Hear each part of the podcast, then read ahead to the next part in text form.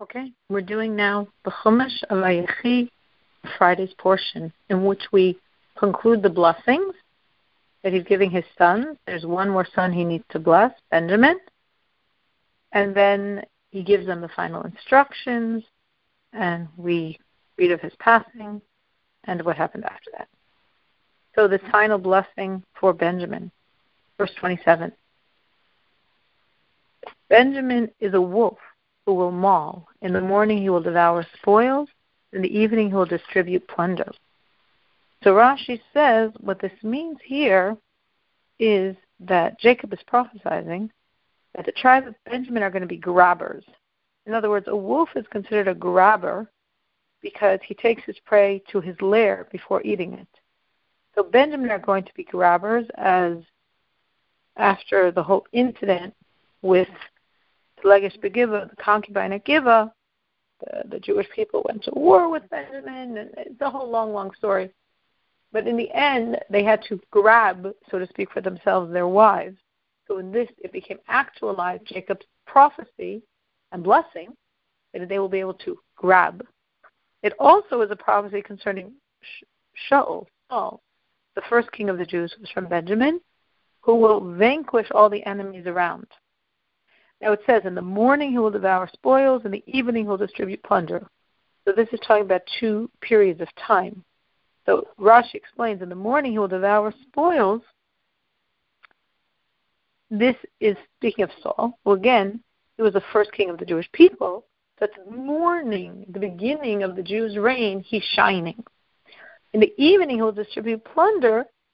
Doesn't mean even after the sun of the Jews has set meaning after the destruction of the first temple, and the Jews are exiled to Babylonia, who emerges as leaders, ultimately Mordechai and Esther, who come from Benjamin.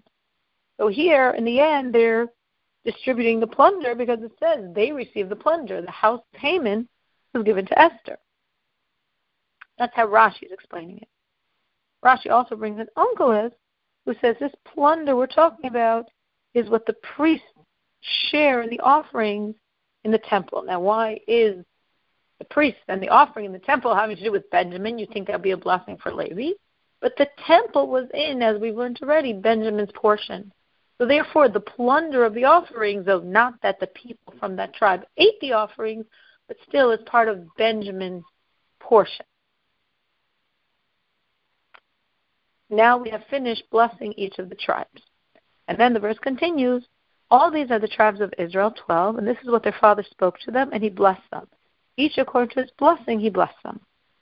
The Rashi says, the first question is, it doesn't seem he blessed everyone. Some of them it seems he, seems he reproached them. But this is the point that the verse is trying to say. What their father said that you might think was not a blessing to Reuven and Simon and Levi, Levi, that's not true. Each of them was really a blessing. And what does it mean? Each, according to his blessing, he blessed them.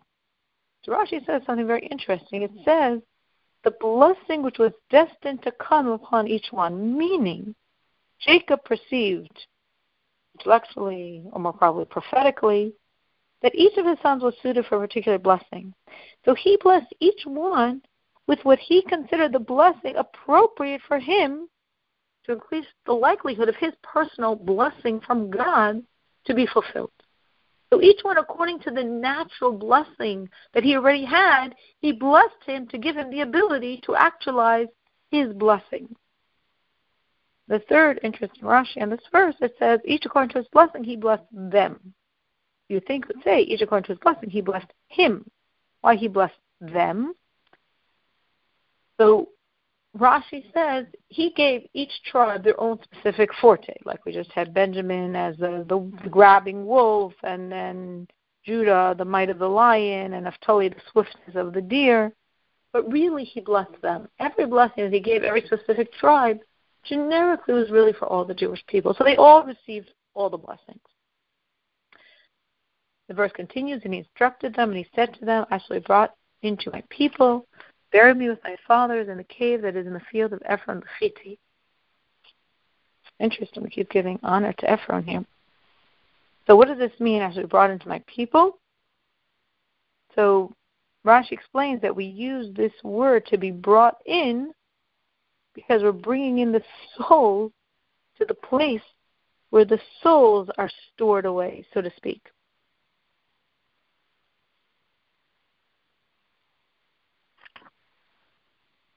What does it mean to with my fathers? It means now I'm going to my fathers. I'm going to be with my fathers. In other words, normally it's El would mean to my fathers, but to my fathers doesn't make sense in context.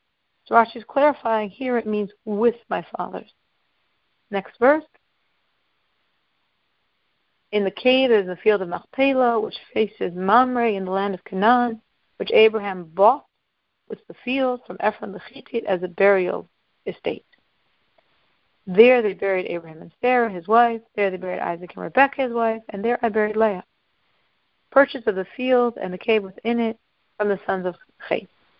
When Jacob finished instructing his sons, he drew in his feet onto the bed. He expired and was brought into his people. So he drew in his feet. Rashi says, well, Rashi says, we to say fraglo means he drew in his feet, meaning again, this is the same root word of to gather and to bring in. And then it says he expired and was brought in, which something unusual is here because usually expired is a term used by the passing of a saint. So usually we say he expired and he died. But here it like forgot the word died. So our sages say, why did it say he died? It says he expired. Why did it say and he died? Because our sages say, our rabbis say, that Jacob, our father, did not die. There are many, many, many, many explanations. What does it mean he didn't die? Why didn't he die? How didn't he die? Um, as we're going to see in the next verse, it's very clear that the brothers knew he didn't die because the next verse says that Joseph kissed him, and obviously, according to Torah Jewish law, it's forbidden to kiss a dead man So obviously Joseph knew he was still alive. Um, again, many explanations, basic explanation following the Talmud and Rashi on the Talmud and Lubavitcher's approach to Rashi and the Talmud is that the soul of Jacob always stayed in his body. Jacob was buried, as we're going to read in tremendous detail in these next verses. He was buried in the land of Israel, in the cave of Machpelah, Maris Machpelah. Of course, still exists till today in Hebron. But there, in the cave of Machpelah, Jacob is alive, soul and body. Well, why is he alive, soul and body? If what does that help him, so to speak, being in the cave, buried? The answer is that every one of our fathers embodied one of God's traits. Abraham, kindness. Isaac, justice, judgment, strength. And Jacob, beauty, compassion, truth beauty, compassion, truth. It's all one attribute. Truth, in Jewish perspective, doesn't mean you're not lying. Truth means the quality of being eternal. So since Jacob was the human embodiment of God's truth, he couldn't die. Because death would mean there was a stoppage in his life. And stoppage means it's not completely true. There's a law that if, if, um, if a spring of water dries up once in seven years, is considered false water, then you can't use it for certain ritual services because they're false. Because once in seven years they dry up. Well, it's six and a half other years the water's flowing. It doesn't make a difference. If it's going to dry up once in seven years, all of the waters are false. So if Jacob on on a level would die, like normal human beings do, his truth is limited. If his truth is limited, it's an implication on the limitations of God's truth, because he's the human embodiment of God's truth. So therefore, Jacob continued alive in the case of Machpelah, soul and body. Just another way. I mean, there are many ways, and they're all true. They're all concurrently true. Another way of understanding the eternal life of Jacob he's alive inside every Jew. As every Jew is alive, Jacob continues to live because Jacob's energy is invested in every Jew. So as you exist as a Jew, Jacob is continuously alive, soul and body.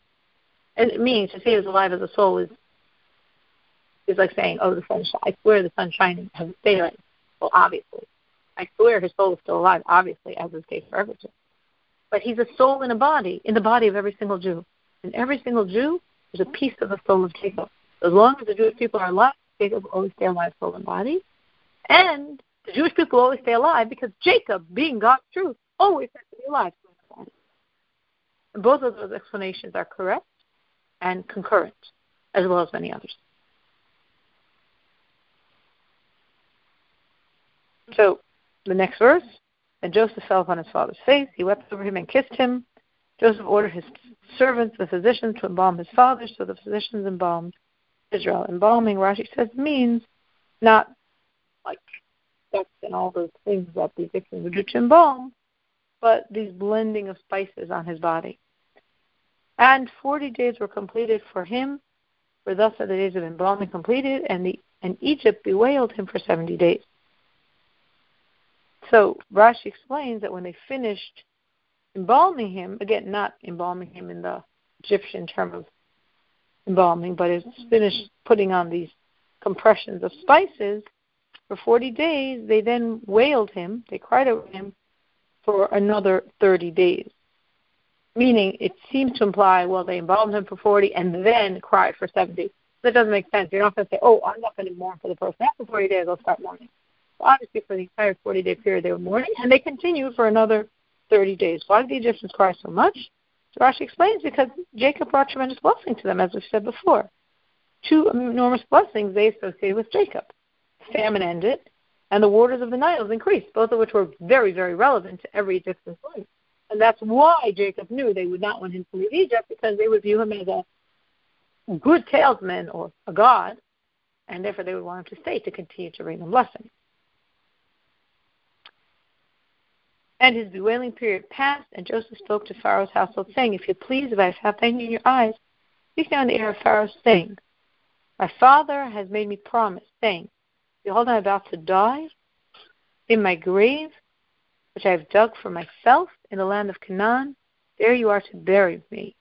Now I will go up, if you please, and bury my father. Then I will return.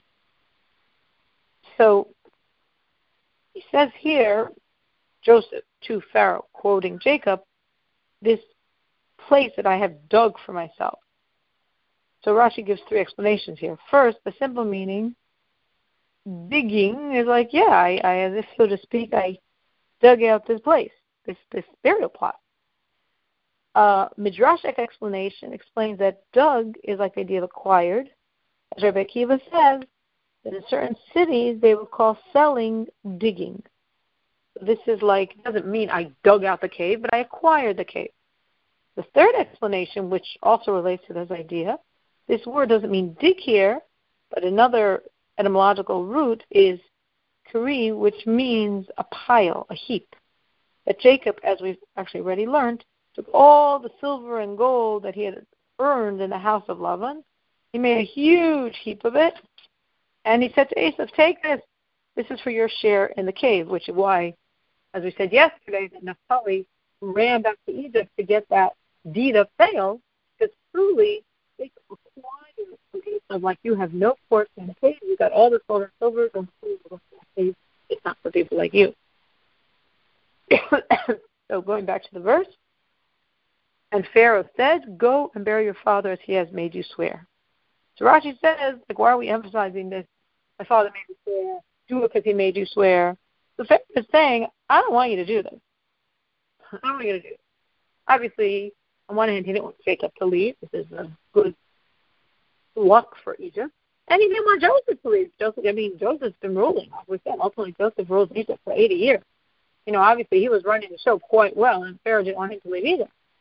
But Joseph said, I swore, which is, we said, when we learned the verses, that's why Jacob had him swear. I swore. If you tell me, nah, don't keep your word, well, I made a promise to you. What was the promise Joseph made to Pharaoh? It says that. So remember, if we go back to Joseph gets pulled out of the prison. Remember, he bathes, he shaves, he does a brilliant interpretation of the dream. We said it was so brilliant because he managed in his explanation of the strategy of during the years of plenty, save for the years of famine. During the years of famine, you'll be eating from the years of plenty. So it was brilliant interpretation, explanation that actually made everything in the dream make perfect sense. And Pharaoh's like, okay, like you should be the one, like you should be the next ruler. We had this little technical issue, which is according to the laws of that time, a ruler in Egypt needed to know all 70 languages. So like the next morning, Joseph has to prove, suddenly they're expecting this boy who grew up in the land of Canaan, was a slave since 17, has now been in the prison for many, many years. Now he's 30, and he's supposed to suddenly know 70 languages. So it says the angel came to him that night and taught him all 70 languages. So the next day he was ascending step upon step in the throne to Pharaoh's throne, the steps leading up to the throne. And each step he conversed with Pharaoh in another one of these 70 languages. Everyone's quite impressed because, of course, nobody thought he could really do it. I don't know what they would have if he couldn't. Maybe they would have made him an administrator, but not like the ruler of Egypt. But he's going and going and going, and he's conversing, and Pharaoh's conversing. Pharaoh also knew all 70 languages. Then he starts speaking in a language, and Pharaoh doesn't know it. And that's the language of Lashon HaKodesh, the holy tongue. And that language Pharaoh didn't know. And but of course he could speak to him in another seventy languages that nobody else knew there either. So he said to him, Whoa, you know a language I don't, like I'm in trouble. You have to swear to me you will never tell anyone that I don't know this language. And Joseph swore. So Pharaoh was saying to now, now it is many, many, many years later. It's I could tell you uh um, 26 years later. Now it's 26 years later. But 26 years later, Pharaoh still knows he does not want to lose face in the eyes of his people that he actually doesn't know all languages. Pharaoh's saying, listen, you made a promise. Like, I'm not going to tell you to break your promise because I don't want you to break the promise you make to me. If it wasn't for that promise, trust me, I would not let you go. So we see here Joseph understanding. You know, it wasn't so simple being the Jewish boy and ruler of Egypt. And we see here Jacob's connection to God to know to make sure Joseph swore to make sure this will be actualized. Okay, so we'll stop at this point. Good Shabbos.